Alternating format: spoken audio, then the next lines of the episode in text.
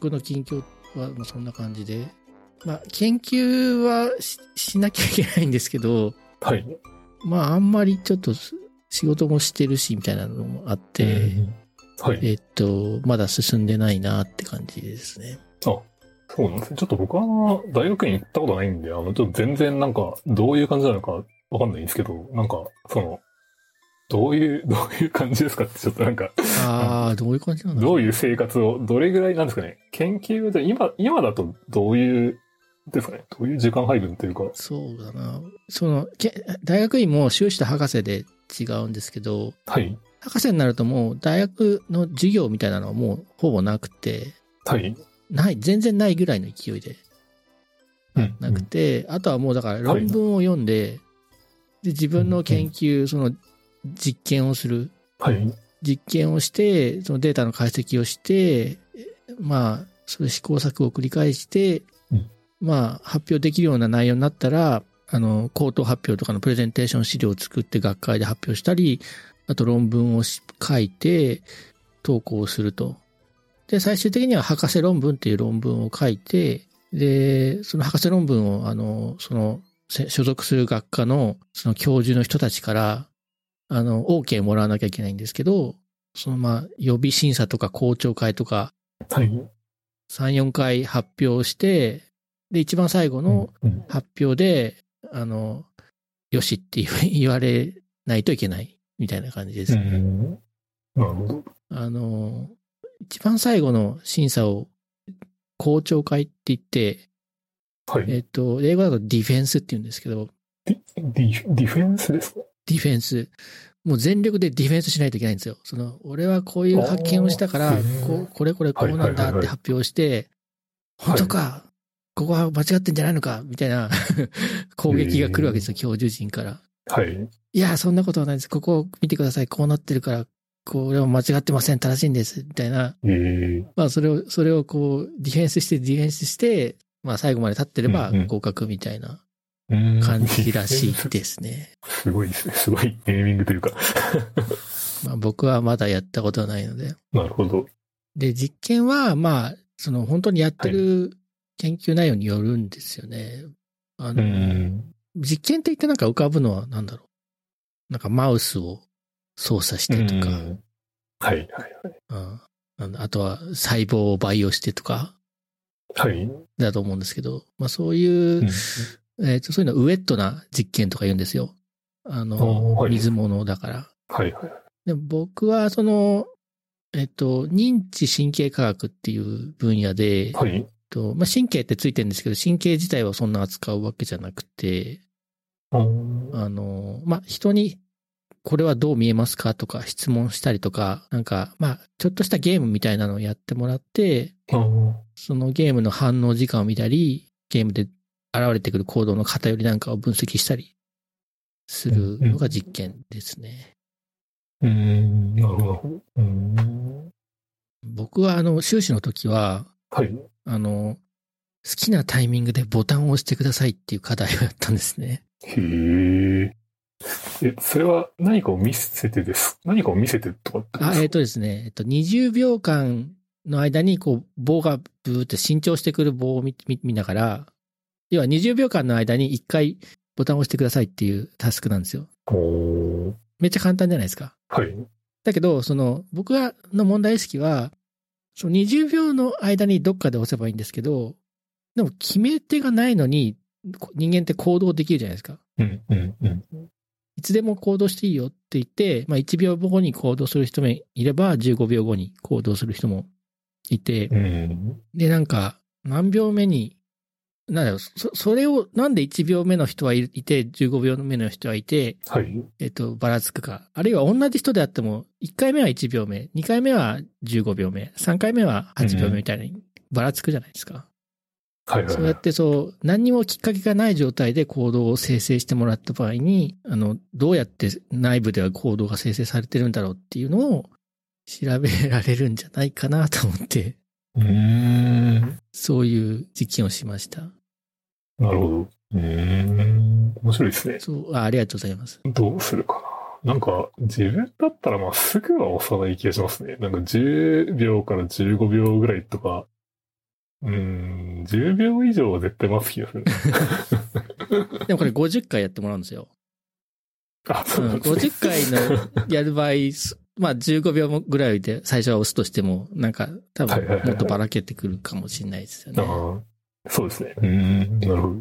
で、うん。それと全く同じような、あの、み視覚的な刺激で、この20秒の間にどっかに当たりがあるから当てくてくださいっていう、こう、ああの、ーインストラクションをするケースもあって、20秒の間にどっかで押してもらった後に赤い四角がバーのどっかに出るんですよ。ああ、なるほど。はいはいはい。そこが当たりですっていう意味ね。なるほど、なるほど。ええ。それって、見てる情報は全く一緒なんだけれども、な、とりあえずなんか、好きな時に押してくださいっていうのと、当たりが出るから当ててくださいって、そのインストラクション、指示の違いだけで行動の系列が変わるかっていうのを、まあ調べるためにやったんですけど、なるほど、なるほど。あの、面白かったのが、その、一応行動は違いが出て、でその当たり、当たり、当たり条件って言うんですけど、当たりがある方。その場合は、一回前にどこで当たりが出たかに影響されるっていう結果になったんですうんあそうですよね。うんでも本来、、その当たりはランダムに出るので、その一回前の当たり時間って、その手がかりにはならないんですよ。はい。だけどまあ引きずられちゃうっていうことで、で実験が、が終わった後に、あの、その、まあ、一回前の行動、あ、一回前の当たりのあの赤い四角の位置に影響を受けたりしましたかって聞くと、まあ、みんな影響を受けてないって言ってて、だ無意識に影響を受けてるんですよね。ああ、無意識、そうなんです。無意識なんですね。なんか、なんか被験者的には意識ししてない。いやえーまあ、してしてるって人は確かにいなくて、えーだからうん無意識なあの影響だなっていうのと、うんあと、好きな時に押してくださいの方、自自発的に押す方の条件だと、えっと、当たりゾーンの影響はなくて、えっと、一回前に自分がし押したボタンに近い 時間でボタンを押すっていうのが分かったという感じですね。なるほど。うん。あ、そうなんですね。へえ。まあ、だから気分で押してるとすると、まあ、気分が近ければ、同じ、次も、なんていうの同じような行動にが現れるっていう風に解釈できるかなと思ってるんですけど、うん。なるほど。ただ、結局僕が知かったの、知りたかったのは、その、はい。その、どうやって、どういう数理的なメカニズムで、あの、行動な、1回目の何秒目、2回目の何秒目っていうのが出てくるかっていうのを知り知りたか、知りたくて、はい。で、まあ、50回の系列をなんか、うまい具合に解析すれば、その背後にある数式みたいなものが見えてくるんじゃないかと思ってはいたんですけど、ちょっとわかんなくて、結局、ランダムネス、その行動の系列のランダムネスを評価すると、うんうん。あの、自発的に行動する場合は、そのランダム性が低いぐらいのことしか言えなかったんですよね。うん。なるほど、なるほど。うん。で、まあ、うん、そうですね。そんな感じで、自発性とか、あと自由意志とか、まあ僕の関心はそこら辺にあって、うんうん。で、今、博士の、に在籍してる時は、もうまあ、同じテーマでいこうと思ってるんですけど、はい。ちょっとまあそういうボタンを押す課題とかじゃない課題をまたやりたいなと思いつつ、まだ思いついてないなって感じですね。なるほど。いやーちょっとあれですよね。なんか完全に素人なのであれなんですけど、なんか、もし単純にデータがたくさん欲しいんだったら、まあ、それこそちょっとなんか、ガデン因数というかあれですけど、なんかゲーム、ああ。ゲームのなんかログとかでそのランダム性に対する人間のこう行動のデータがまあ、大規模なゲームだったらもう死ぬほど何十万人、何十万人分もあるってことは全然ありそうですね。ええちょっとそれ面白いですね。いや、だからその自然な状況下での行動系、行動のレあのログがあればすごくありがたいですけど、いや、でも普通はアクセスできないじゃない。アクセスできないから。あまあ、そうですね。ただ、そうですね。それはその多分、協力してもらう必要はあると思うんですけど、でも、多分、まあ、大きいとこだったら本当にそうですね。何百万人とかユーザーがいるゲームとかもありますし、ですねログは、ログは多分ありますよ。ああ、そっか。えなんか、そのゲームをなんか使った、あの、実験みたいなのは、その、ちょっと別の方向では考えてはいたんですけど、はい。あの、でもそ、そういうログデータ使えれば、いや、また、こう、その自発的な行動系列の解析みたいなのいけると思うし、はいあと、なんか、僕、あの、自発性に関連して、その、エージェンシーっていうものに興味があって、 agency、sense of agency って言うんですけど、はい。主体性とか、と自主性とか言って、要は自分が自分を動かしているっていう感覚のことなんですけど、はい。うん。なんだろうな、こう、宇宙人に操られて生活してないじゃないですか。あはい。自分で決めて自分で行動してるって思ってるじゃないですか。はい。それを sense of agency って言うんですけど、うん。はい。なんかその、なんで sense of agency を僕たちは持ってるのかなっていうふうに思ってて、これあんまり ちょっとあの、分かってもらえるか分かんないんですけど、なんかは、いモニターするだけの存在じゃないのが不思議うんなんです、僕的に。モニターするだけの存在じゃないね。モニターするだけ。ただ世界を感じて、はいはいはい。感じるだけなんていうのかな。なまあ、うんうんうん思うにしても、ああ、今はい自分は風を切って走ってるなとか、なんか自分をさ第三者的に見るみたいな感じかな。うん、なるほどなるほど。その哲学的ゾンビっていうあの議論があって、知ってるかもしれないんですけど、はい。聞いたことあります。はい。僕たちは、あ、なんか全く、こう、まともな人間として振る舞ってる人がいた、いたとして、はいはいはい。でもその人たちは実は、その、なんだろう、もしカレーを食べてたらカレーが美味しいなとか、なんかちょっと辛いなとか、あの、水が飲みたいなとか、そういう気持ちが一切ない。しかも、なんか話しかけて、美味しいって聞いたら、あ、美味しいとか、なんか。えーこれはタイ、タイ、タイのカレーだねとかさ、なんか会話が成立するような人型の何かであって、あってもその内部には、その僕たちと同じような意識体験がないものを、まあ、仮想実験として哲学的ゾンビって呼ぶんですけど、振る舞いとしては、なんか全然い生きてて、あの、意識がありそうなのに、そういう意識体制が全部ないっていう存在があって、で、そういう存在の、まあ、ちょっと拡張版みたいな感じで、僕らの意識体験として、その、はい。感じる意識体験はあるんだけど、自分で自分の体を動かしているっていうエージェンシーは持ってないっていううん。のも、あなんかあり得るような気がして、なるほど。うん。なんか人によってそもそもなんかその自分で動かししてる感みたいなのってなんか違いそうですよね。ああ、それは面白いかもしれないな。確かに。なんか、ちょなんかその僕自分のケースで言うとなんかあの、思い、なんか思いつくのって、あの、なんていうんですかね。割とこう、意識でコントロールするんではなく、なんかこう、なんていうんですかね。何かについて考えてると、まあなんか、次の人が、なんか後で思いつくんですけど、なんか、それってその、なんていうんですかね。まあ意識がこう、なんていうんですかね。意識意識化ではなく、まあその潜在意識化というか、まあそのなんか、あまり意識と関係ないところで多分脳が活動していて、なんかこう、なん、なんかこう組み合わせの模索とかをおそらくしていて、まあそれでこうなんか、いい組み合わせが出てきたら、なんか意識に残ってくるみたいな感じなのかなと思ってるんですけど、いや、なんかその考えは正しいとあ 思いますね。なるほど。なんかそれってあの、僕は結構なんていうんですかね。だから自分が考えてるって、まあ自分が考えてはいると思うんですけど、意識が考えてるとは思ってないですね。うんなんかその、場合の脳の動きは。うん、ああ。いや、もうちょっとなんか日常的な、あの、感じかな。その、やってる感っていうのは。なるほどうんああ。いや、なんていうか、そのなんでその、そういう問題意識になるかっていうと、結局、あの、おっしゃったように、その、僕たちが脳に命じて、脳に考えろって命じて、新しい考えが生み出されてるんじゃなくて、えっと、脳が勝手に考えてて、それになんか、あ、思いついたとか、よくわからないなっていう感覚が張り付いてるっていう感覚、あの、イメージなんですよね、今の脳科学的な考え、知見だと。うんうん。はい。そうするとなんでわざわざそのラベルを貼ってるんだろうっていうふうに思う、僕は思ったんですよね。うーん、なるほど。その、リベットの実験ってご存知ですか？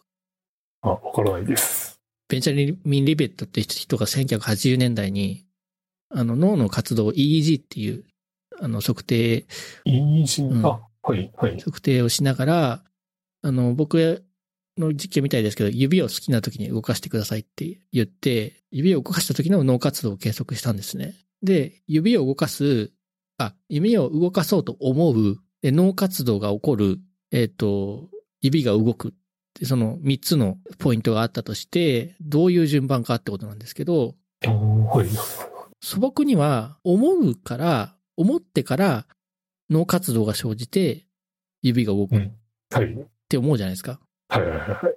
でも、リベットが発見したのは、脳活動、思う、指が動くだったんですよ。だから、指を動かそうと思う前に、それをに対応する脳活動が起こっちゃってて。で、なんか、当時、まあ、センセーションになったんですよね。今も、今も、今でも頻繁に引用されてるんですけど、哲学とかで。なるほど。それは、つまり、その、まあ、意識が、こうしようと思ったっていうのは、後付けでこう、そういう、なんですかね、理屈というか、自分のこう、意識の整合性を取るためにそうしたみたいな、整合性というか、自分でこう、やってると思う、なんだろう、思っただけで別に、意識、意識がや、やろうと思ってやったことにうん。しただけみたいな感じなんですか？えーっと、え、そう、そう解釈なるのかな？あの、まあ、思うっていう活動、こあ思うっていう意識自体が脳から生成されてるっていう。解釈が、まあ、一般的には自然にされてて、思ったから体が動くんじゃなくて、はい。あの、体が動くのはもう勝手に脳が始めてて、それに対して思うっていうラベルをつけてるっていう風な見方に、うん。その順番になると見えちゃうんですよね。うーん。で、あの、哲学とかの文脈でもそこら辺は議論されてるんですけど、要はその、思うことと脳が活動することって、その、そのリンクは実は切れてて。はい。その、要は物理世界に干渉することになっちゃうじゃないですか。僕らが何か思うとするじゃないですか。はい。えーその時に、えっと、で、腕を動かすためにはやっぱり神経を動かさなきゃいけないし、うん、うん。その神経は脳につながってるしってことになると、まあ、脳の細胞を動かさないと、発火させないといけない。はい。で、まあ、超能力者だったら、もしかしたら、こう、コップよ動けって思思ったら、うん、ね、コップが動くかもしれないけど、まあ、ちょっとありえないじゃないですか。うん。それはコップでもありえないし、脳の細胞に対してもありえないことで、例えば自分自身の脳の細胞であっても。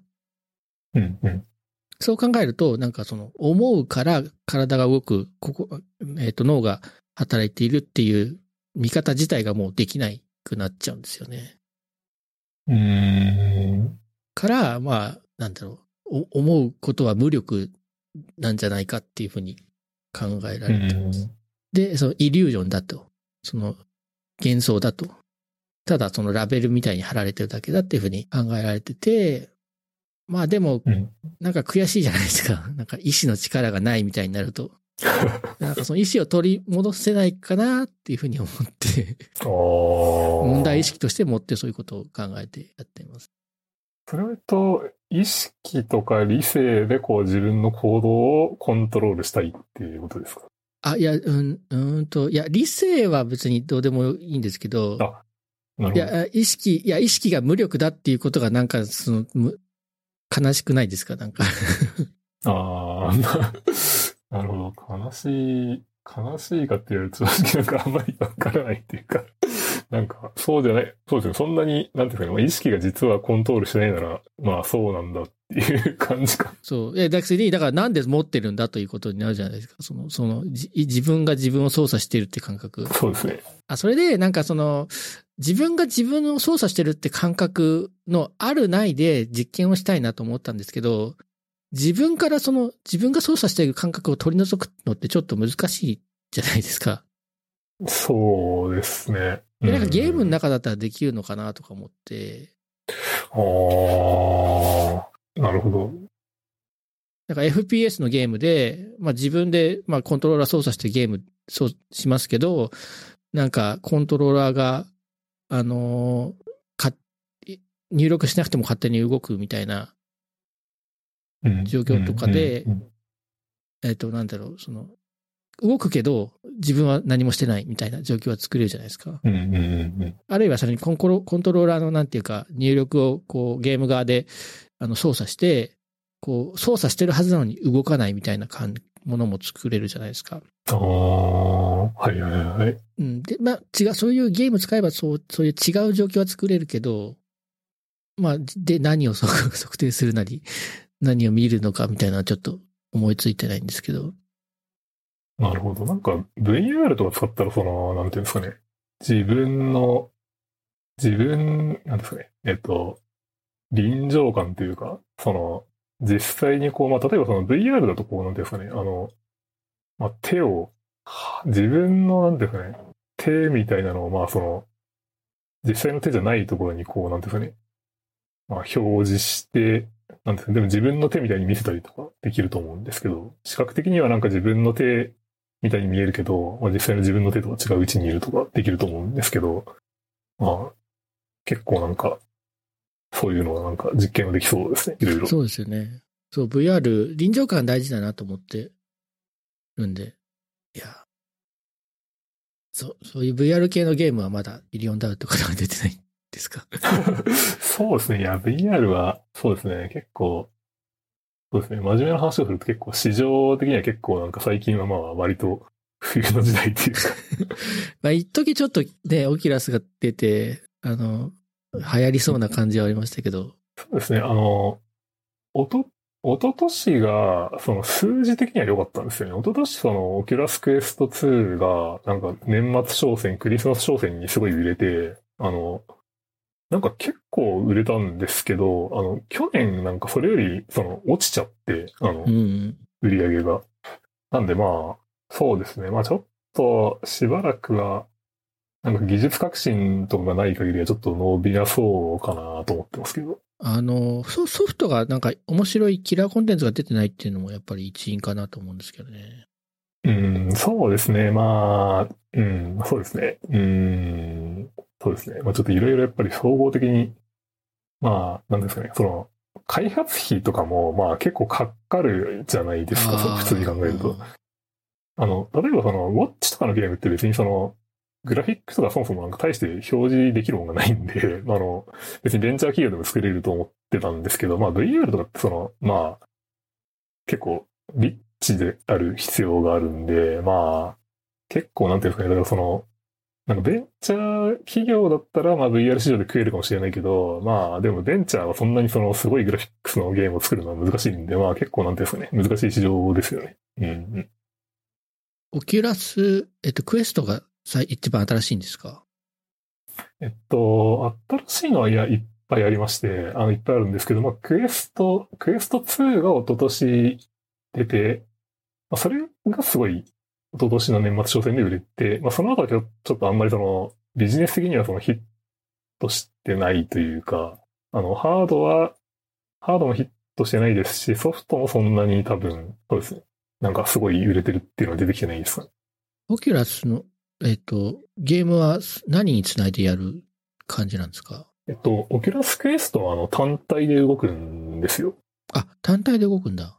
そうですね。あの、それが結構やっぱり重要で、あの、まあ結構今までのそのケーブルとかいっぱい繋いで やるっていうのとはちょっと違う、なんですかね。すごい遊びやすいのに結構ちゃんと VR 的なこう、感じの、なんていうかね、あの、体験ができるっていうので、結構良かったんですけど、まあちょっと、ですね。まあちゃんとこう、世の中に広まるほどのちょっとなんですね、ものではまだなかったのかなと思います。うん。いや、なんか、その、VR 系だとゴーグルつけないとできないじゃないですか。そうですね。そうなるとこう、まあ、没入感すごいと思うんですけど、こう、友達と一緒にワイワイみたいな、はい。楽しみ方ができなそうですよね。なんか同じ場所にいて。そうですね。まあ、なんか逆にその VR チャットとかっていうのですかね、濃い界隈があって、なんかもう VR の世界にも完全に住んでて、なんか寝てる時もその VR のゴーグルつけたまま寝てとか、みたいな、なんか、まあすごいこう濃い、なんていうんですかね、ユーザーとコミュニティみたいなのはまああるんですけど、へえー。なんか、もうだから本当にその人たちは多分リアルにあんま生きてないというかあ、いや、まあ、VR チャットで、えっと、なんだろう、まあ、チャット自体、会話自体がコンテンツみたいなことですよね。そうですね。まあ、そうですね。まあなんか、そ、そうですね。で、その辺でまあ本当にもうずっとそこで、まあ VR つけて、その VR チャットの世界で、まあずっとほとんどの時間を過ごしてるみたいな人が、まあそういう人はその中でこう友達とかと遊んでるんで、別にそのリアルの距離が離れても関係ないんで、まあその中でなんか、なんですかね、結婚というか、なんだっけ。まあなんか結婚するみたいな、VR の中で結婚するみたいな概念があって、なんか確かあの、結婚？なんだっけ？なんか、そうですね。なんか彼氏とかを、彼女とかを、なんだっけ？お砂糖って言うんだっけ？ちょっと全然詳しく知らないんですけど、あの、なんか、お砂糖って言うんですよね、確か。で、なんか別れるのをお塩とかああ、そんだ。なんかよく、よく知らないですけど。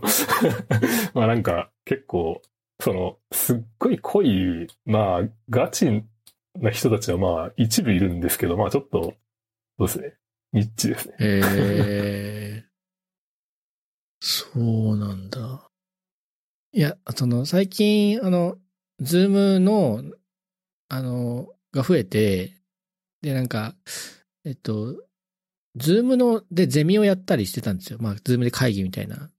ああ、はい。で、まあ、会議だったら、その、一人一人が、あの、パソコンの前にいるんで、あの、見たり聞いたりしやすいんですけど、あの、その、ゼミの発表みたいなやつだと、そのなんか、えっと、発表者のスライドと発表者の顔がなんか同時に見えないみたいな問題であるとか、あと、発表が終わってこう質疑応答してるときに、はい。なんていうかな、その、他の人が質問してるのがあんまり見えない、聞こえない、みたいなのがあって、そういう時にその VR 的なもので、なんだろう、その、もっと、なんかその場の、右後ろの方に誰かがいて喋ってる、左の方で誰かがこちょこちょ喋ってるみたいな、そういう臨場感がもっとあったらいいのになっていうのは、まあ思いますけどね。そうですね。まあ、そう、そうですね。いや、なんか理想的に機能すれば VR はすごいいいと思うんですけどね。なんか。まあ、所詮この、なんていうんですかね。あの、今僕らが見てるこのパソコンのディスプレイとかって、まあなんかただの二次元の板というか、なんか、ただの板みたいなやつで見るよりは、まあ、こう視界全体をこうコントロールできる VR の方がまあ、本当はいいと思うんですけど、まあ、そうですね。ちょっと、なんですかね、そのうち技術が技術的に改善すれば普及するのか、しないのかどうなんでしょうね。まあ、ゴーグルあっても、あと撮影側がまた360度で撮影してくんないと見えなかったりしますしね。そうですね。うん。そうですね。まあ、どっちかっていうとなんか、なんていうんですかね、コンピューターがこう、そうやってこう、なんていうんですかね、みんなこう、身につけて、みたいな感じでいくよりは、なんかこう、まあなんかコンピューターっていうものがあんまりこう、なんか、なんですかね、意識されなくなっていく方向の進化の方がまあありそうな気はすしますけどね。うん。なんか、まあ、それこそそのパソコンからスマートフォンでもこう、なんていうんですかね。まあ、コンピューター感がこう、なんていうんですかね。ちょっと、なくなったというか、なんか、見た目上、こう、コンピューターがちょっとこう、なんか、小さくなって、うん。まあなんか、じゃ、邪魔じゃなくなったというか、なんていうかね。まあ、そういう方向の方があるのかな、という気がしますけど、どうなんでしょう。はい。いや、まあ、なんかね、3D テレビってあったじゃないですか。はい。で、あれもなんかメーカーは売りたかったみたいだけど、結はい局こうしぼんでしまって、うん。なんか、その、やっぱ、見る、何かを見たりするときに、その、なんかつけなきゃいけないっていうのは、こう、すごく障害になるんだなっていううん。そう。のがあると思うんでね、VR もそこをどう超えるかみたいな。うーんそうですね。まあ結構 VR でしかできない体験とかってあるんで、ちょっとわかんないですけどね。なんか絶対ないとも言えないなと僕は思ってますけど、まあ、う。うんーん。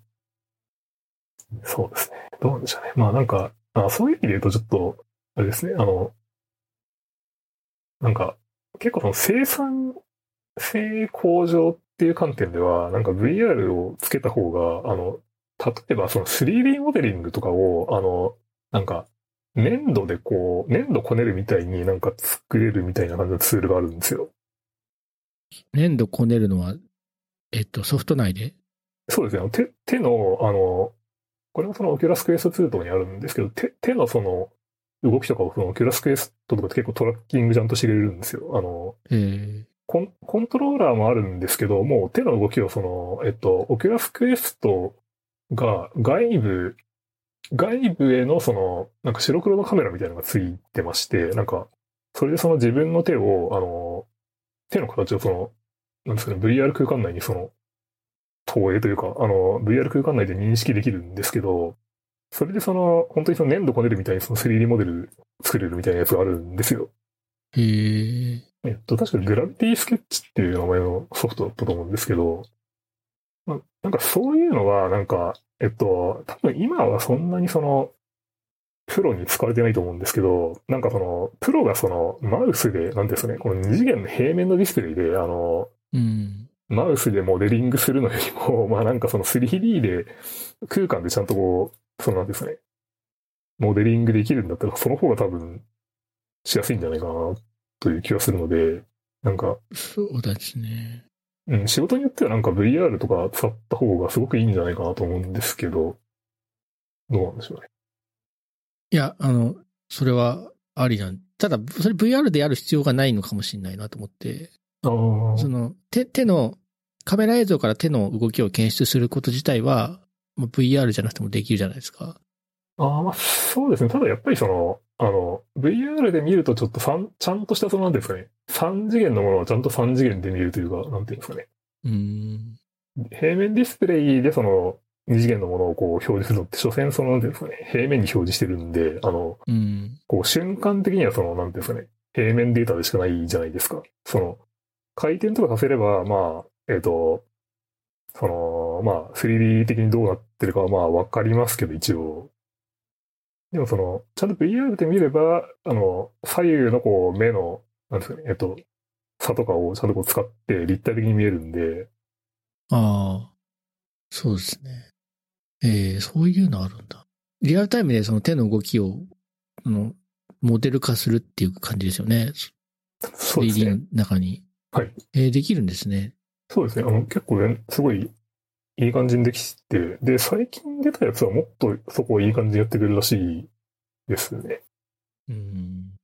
その、指先とかになんかトラックする光源があったりするわけじゃないですよね。あそうなんですよ。何にもなくて、何にもないのに結構やってくれますね。ちょ確か赤外線でや、違ったかな？カメラだけなのかな確か赤外線かなんか使ってるみたいな話だったような気もするけど、ちょっとすいません、詳しくはちょっと知らないんですけど。赤、いや、なんか、可視光だとライティングの関係で結構難しそうだから、うん、赤外線照射して反射を見てるのかもしれないですね。なるほど。ええ